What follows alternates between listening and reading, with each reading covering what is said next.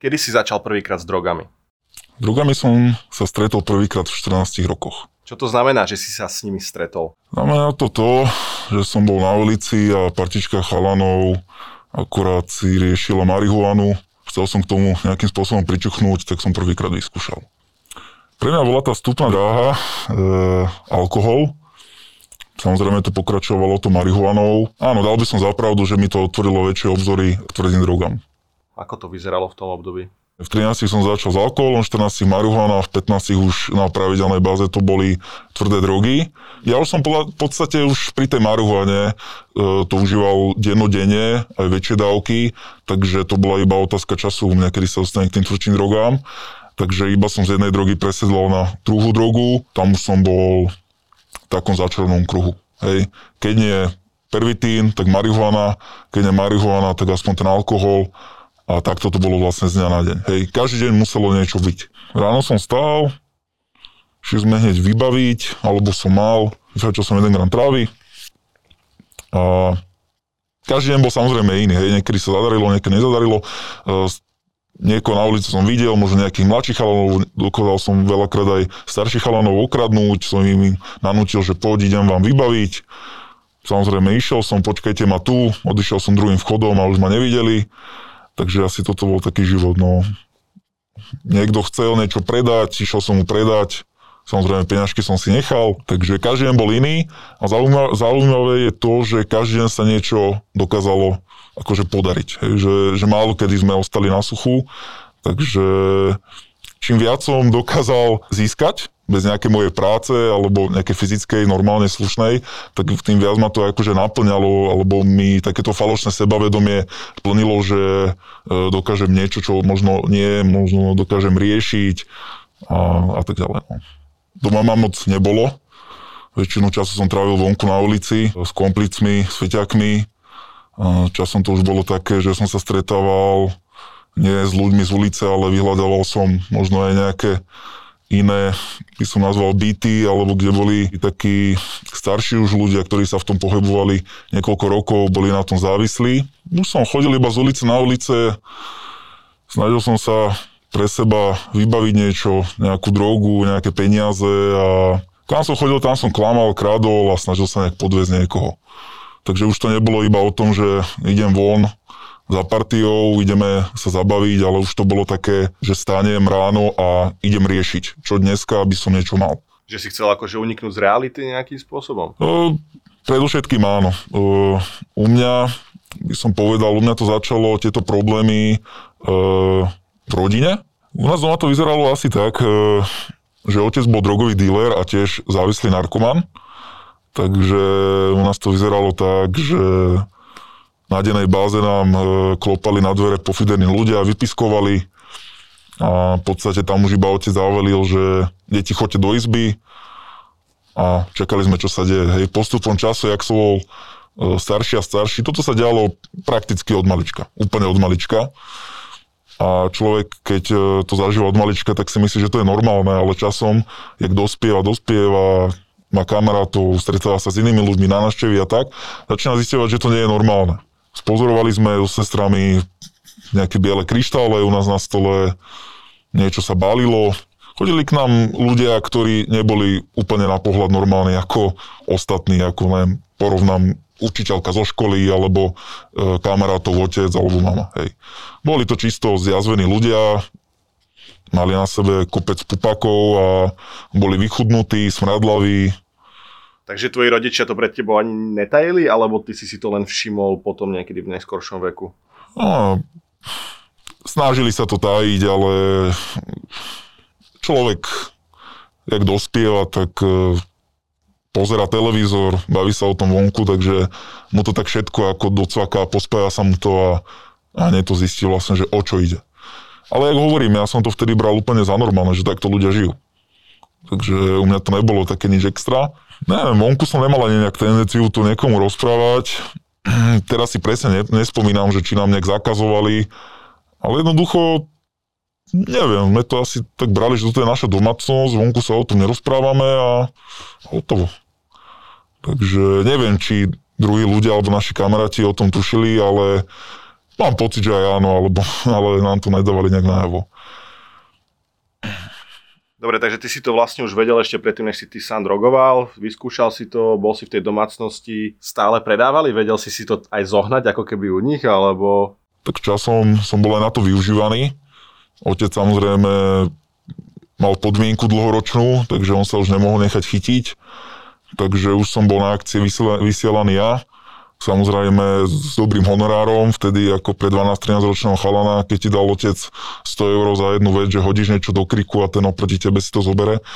Takže vtedy som to vnímal, že OK, fajn, mám za to peňažky, vonku som bol frajer pre ostatnými a hotovo. Hej, stalo sa mi situáciu, že išli sme z futbalového tréningu so sestrou a šli sme domov, mali sme službu, do ruksaku dvanásť kilogramov pervitínu a zakopať.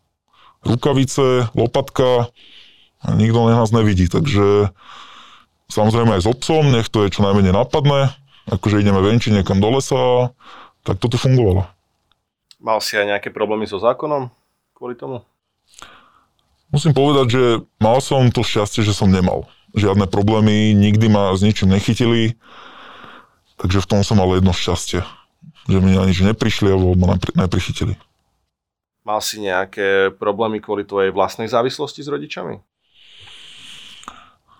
Tak ten vzťah s rodičmi už predtým nebol ideálny a podľa mňa to moje drogovanie alebo unikanie z tej reality bolo možno aj zapríčinené tým stavom, aký bol v rodine.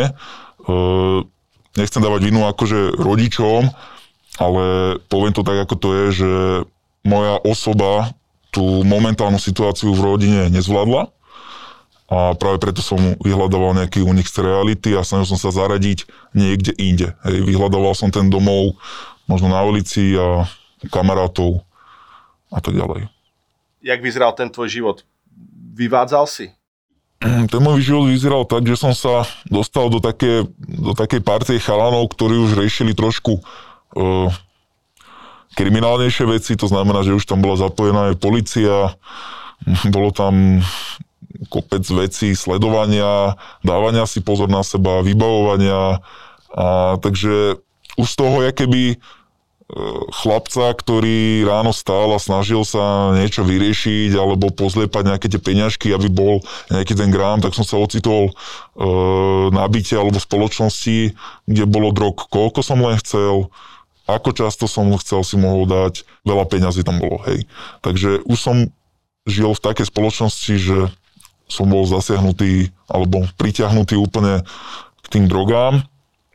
A ja môžem opísať situáciu, keď som možno tých chalanov z tej partie, kde som akože začínal, lebo to boli fakt dobrí kamaráti, tak som ich všetkých akože o tie drogy, alebo o peniaze okradol, oklamal, takže veľakrát sa mi stalo, že fakt dobrí kamaráti ma na ulici akože dokopali.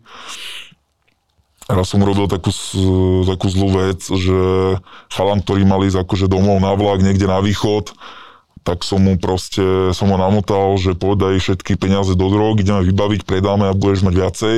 Skončilo to tak samozrejme, že ten chalan musel spať na ulici v tú noc a, a mne to bolo samozrejme jedno v tej chvíli. Tak som dokázal aj tých chalanov okradnúť, ktorí ma keby do toho pritiahli a boli moji takí šéfovi, aby som povedal, alebo takí tí chalani, ktorí ma k tomu naviedli a som ich poslúchal na slovo, že ja už som došiel do takého štádia, že aj tých som dokázal oklamať alebo ukradnúť. Takže môj koniec vyzeral asi tak, že som behal po kanáloch, hej, že som sa vyhýbal už tým spoločnostiam, tým, tým miestam, kde, kde sa chodí, hej, kde sa chodí riešiť, kde sa chodí von a v podstate už skon, som skončil úplne úplne sám, čo som nechcel, hej. Takže môj deň už potom na konci vyzeral tak, že ráno som stál a išiel som sám. Niekam do lesa, sám som sa nafetoval a bol som sám, hej. A vtedy to bol podľa mňa už úplný taký koniec a vtedy ma už vlastne z toho vytreli, hej, že to bolo jak na zavolanie, že už som sa ani nikde nemohol pohybovať, lebo každého som oklamal, oklamal, okradol a už som iba čakal, kto mi kedy nádeli poriadnu bombu. Pamätáš si na nejaký večer, kedy si fetoval a akože sa niečo úplne pokazilo, alebo... Ja si pamätám na situáciu, kde to už bolo vyhrotené. vtedy už v podstate rodina po mne pátrala a chcela dať akože pátranie na políciu po mne. Nebol som pár dní doma. Začalo to tak, že áno, drogoval som, doma už bolo zlé, všetci vedeli o všetkom, čo robím, ako robím, s kým robím. A v podstate sa mi rodina vyhražala, že ma dajú do ústavu a do nejakého zariadenia. Samozrejme, to som, to som nechcel ja dosiahnuť. Som chcel pravý opak, aby som bol vonku, aby som ďalej rozvíjal to, čo som rozvíjal. A v podstate som sa vydal na útek. Hej, taký po Bratislave by som to povedal, takže počas tých dní som prespával v aute, umýval som sa v obchodných centrách, na záchodoch, predal som nejakú elektroniku, niečo sme ukradli, predali. Počas tých dní som prestredal strašne veľa narkomanských bytov a v podstate som sa aj prezliekal u kamarátov, nech mi dajú iné oblečenie, aby ma len tak niekto nespoznal. Takže toto bolo už také najvyhrotenejšie, že ma všetci hľadali, hlavne sestry sa o mňa báli, takže nikto ma nevedel nájsť, menil som stále priestor, miesto. A čo sa stalo potom? Ako ťa našli? Ja keby som e, zistil, že tady cesta nevede, po niekoľkých dňoch už úplne zničený, bez peňazí samozrejme, bez ničoho, úplne na dojazdok s výčitkami. Som nakoniec naklusal domov asi o dvadsať kilogramov ľahší. Tam ma, tam ma čakalo prekvapenie, asi každý vieme. A asi tak to skončilo. No. A samozrejme potom som už putoval do, do resocializačného zariadenia. Koľko si mal vtedy rokov? šestnásť. Takže vlastne to ti trvalo len jeden rok, aby... Takýto veľmi rýchly spád som mal. Behom jedného roka som dokázal všetko zničiť. Tak ako vyzerá tvoj život dnes? Môj život vyzerá dnes tak, že ako normálny človek mám prácu. Pracujem ako trávnikár alebo údržbár na futbalovom štadióne. Starám sa o trávniky alebo o údržbu areálu futbalového. A po práci mám taký koniček, by som to nazval, e, s takou ambíciou futbalového trénera. Takže momentálne trénujem e, ešte deti a do budúcnosti by som sa chcel tomu akože viacej venovať. A po, po práci ma čaká rodinný život, na ktorý sa veľmi teším. Momentálne sa mi narodili dve krásne deti a so ženou si to užívame naplno. Aj si to potom riešil s nejakým psychológom, psychiatrom, že či si že osoba, ktorá je náchylná viacej na závislosti? Alebo ako to je? Neviem, či človek je nejaký náchylný viac. Podľa mňa je to, aké hodnoty ten človek vidí v domácnosti, alebo ako je vychovávaný. A samozrejme, ako majú osobnosť, je to veľa rozhoduje, lebo moje sestry mali tiež tú istú situáciu, len oni to dokázali zvládnuť. Hej. Možno ich to inak zasiahlo, ale mňa to momentálne zasiahlo tak, že som unikal k drogám. Je tam strašne veľa atribútov alebo tých e, ovplyvňujúcich faktorov.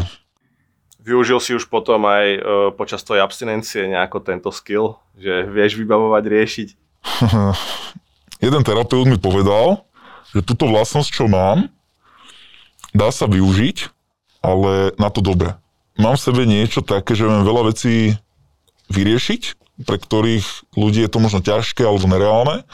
Takže určite toto aj momentálne využívam. Mám taký pocit, že sa aj rýchlejšie posúvam. Že dokážem veľa vecí stihnúť za veľmi krátky čas. Takže možno je to aj mojou netrpezlivosťou, ale takýto som ja a s čím sa narodíte, alebo to, čo v sebe máte, niekedy nemôžete zmeniť. Dá sa s tým len pracovať. A je potom na nás, či to dokážeme využiť v to zlé, alebo v to dobré. A to je celé o tom, aj tie drogy, alebo tá abstinencia, že čo budeš poslúchať. Hej, hovorí sa čert, aniel a koho počúvaš, tak tam ťa to zavedie. Počas tých dvoch rokov, kedy si bral tak intenzívnejšie drogy, mal si skúsenosť aj s absťakmi? Musím povedať, že ja som to až tak neprežíval, že u mňa nebola veľakrát vidieť nervozita, alebo nejaké obkusovanie nechtov, alebo nejaké zjapanie, alebo nejaké krče, alebo takéto niečo. Nejaké veľké abseky som nemal, musím povedať. Určite tam bola túžba po tých drogách, hej.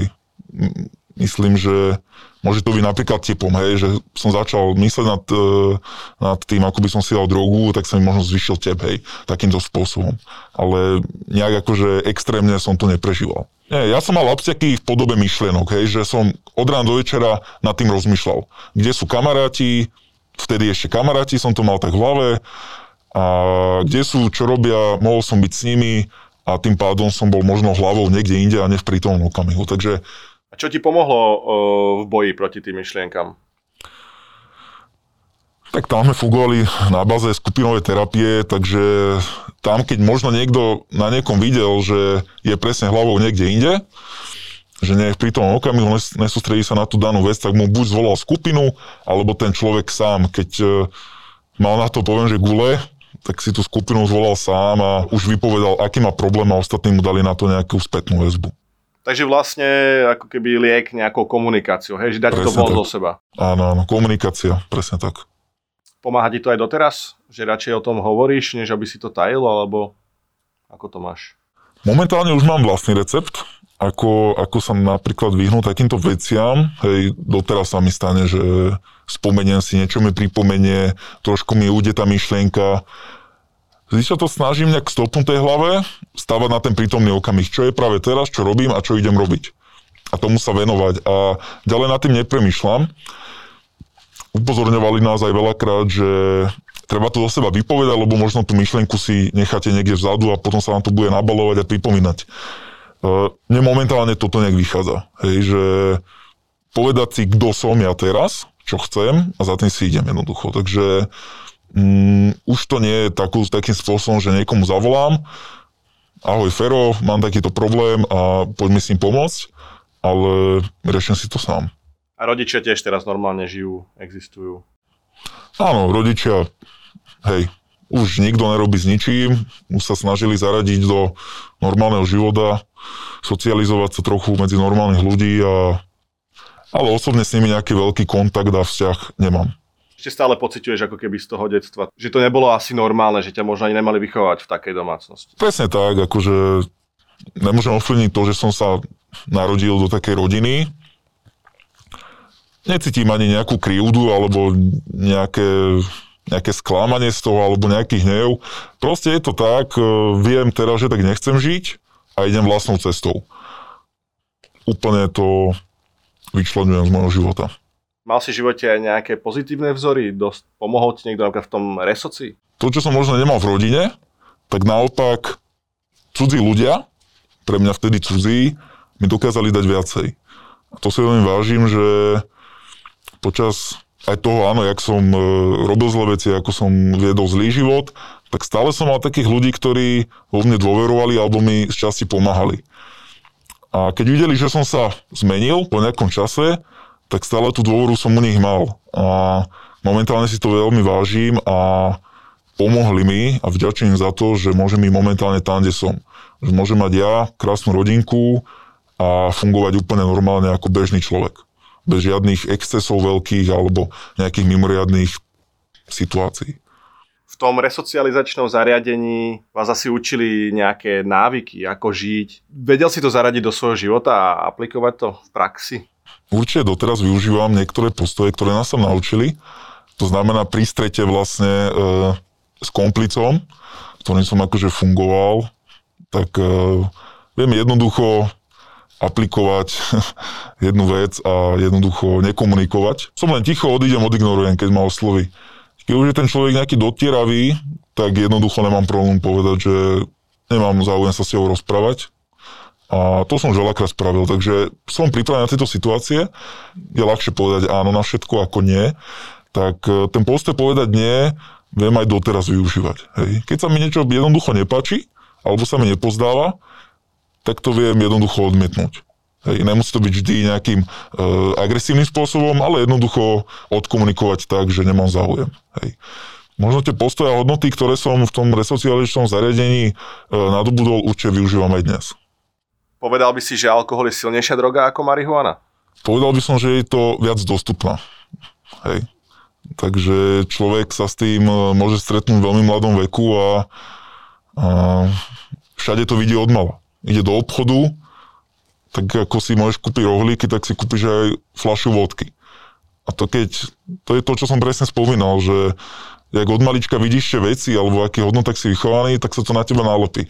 A keď to dieťa chodí s mamou po tom obchode a vidí, že rohlíky alebo keksíky, potraviny sú vyložené takisto, jak ten alkohol, tak v hlave to má ako normálne.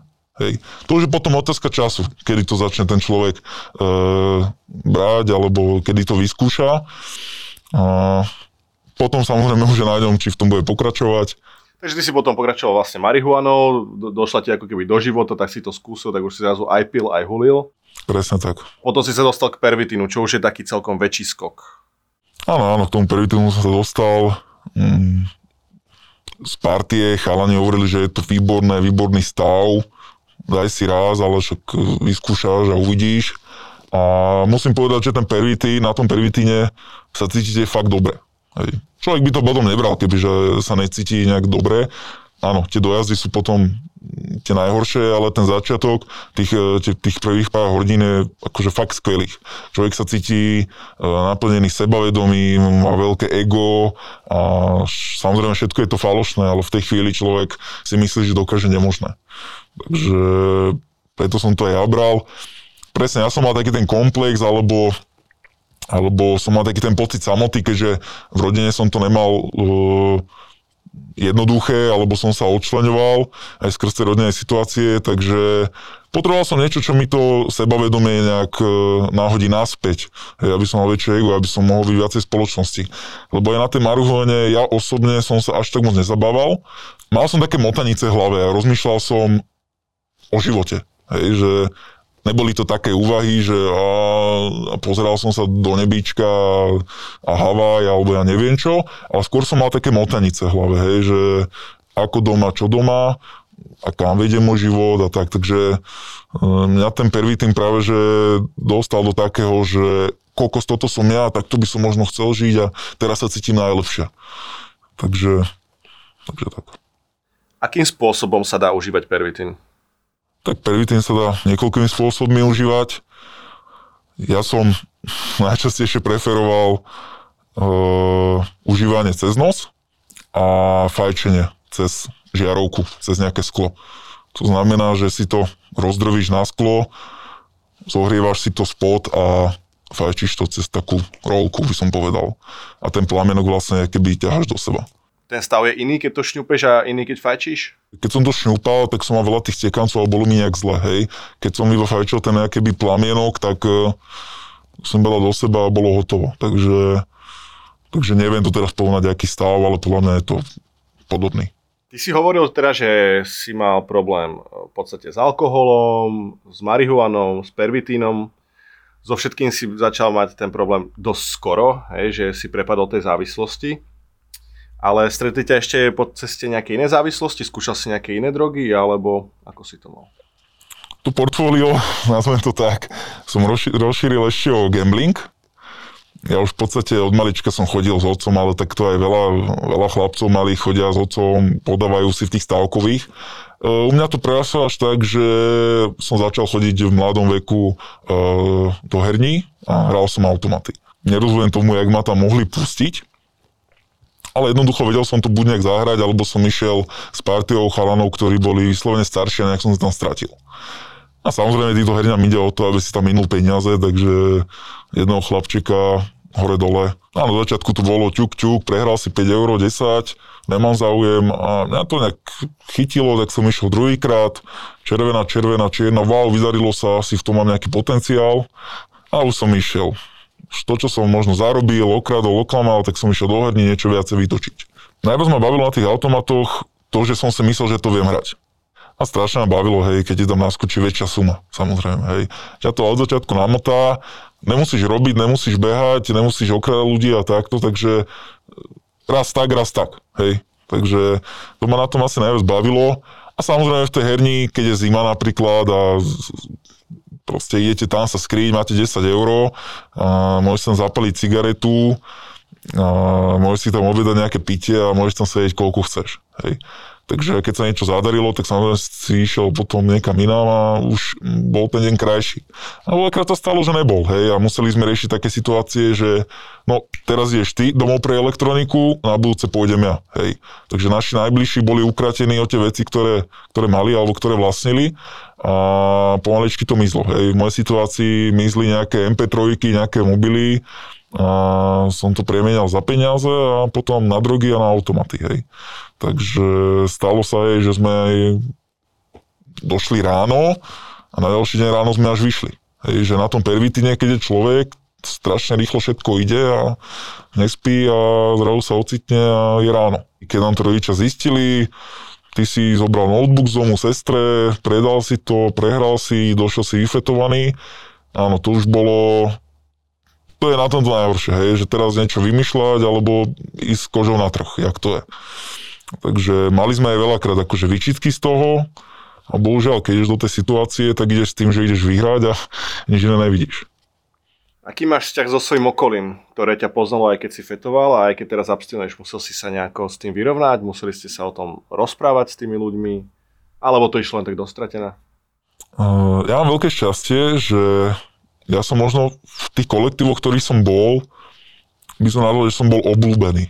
Ja som možno ten, ktorý, hej, prvý mal frajerku, prvý skúšal sex, prvý si zapedol cigaretu, prvý alkohol, takže v tej spoločnosti som bol aj keby obdivovaný možno v nejakých veciach. Jak som vyšiel von, samozrejme, bolo to nejaké dôvere. Hej, nie všetko išlo uh, po masle, s niektorými ľuďmi bohužiaľ to nešlo už ďalej, ale musím povedať, že mám veľké šťastie, že veľa, veľa z nich mi dalo tú šancu a, a ďalej som normálne komunikujú, keby sa nič nestalo. Hej. Aj veľakrát si spomenieme na, na tie veci, čo som povyvádzal, zasmejeme sa na tom a povieme si na konci, že jak dobre, že som už iný. Ty keďže vidíš už teraz takto zbližšia tie nástrahy, hej, drogy, závislosti a tak, nebojíš sa o svoje deti, keď budú staršie? Ja si myslím, že to, čo tomu dieťaťu ukážeš, alebo akému vybuduje, vybuduješ postoje a hodnoty v tom živote, tak bude na tie okolité vplyvy aj reagovať. Nikto nedokážeme zaručiť, či tie moje deti alebo iné deti budú brať drogy, alkohol, alebo nevyskúšajú, vyskúšajú, ale ja urobím všetko preto, aby som ich od toho odlákal, alebo respektíve, aby som im ukázal úplne inú cestu. Hej, že aby som im ukázal úplne niečo iné, aby možno iba tú partičku, ktorá tu bude, iba takto obišli.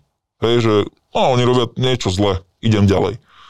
Takže budem sa snažiť takto vychovať svoje deti. Čo bol ten zlomový moment pre teba? U mňa to bola jednoznačne rodina. Ale nie rodina, ktorú som mal, ale presný opak. Pre mňa asi to bol najväčší motivátor, že raz chcem zažiť pocit, že som otec, som zodpovedný a moje deti sa proste budú usmievať a a budeme sa s nimi proste zabávať a, a budeme si žiť pekným životom, budeme chodiť na výlety a, a tak ďalej. Takže to bol pre mňa asi najväčší, najväčší bod a momentálne to teraz prežívam a musím povedať, že som, som na seba hrdý a žijem to, čo som vlastne chcel vždy.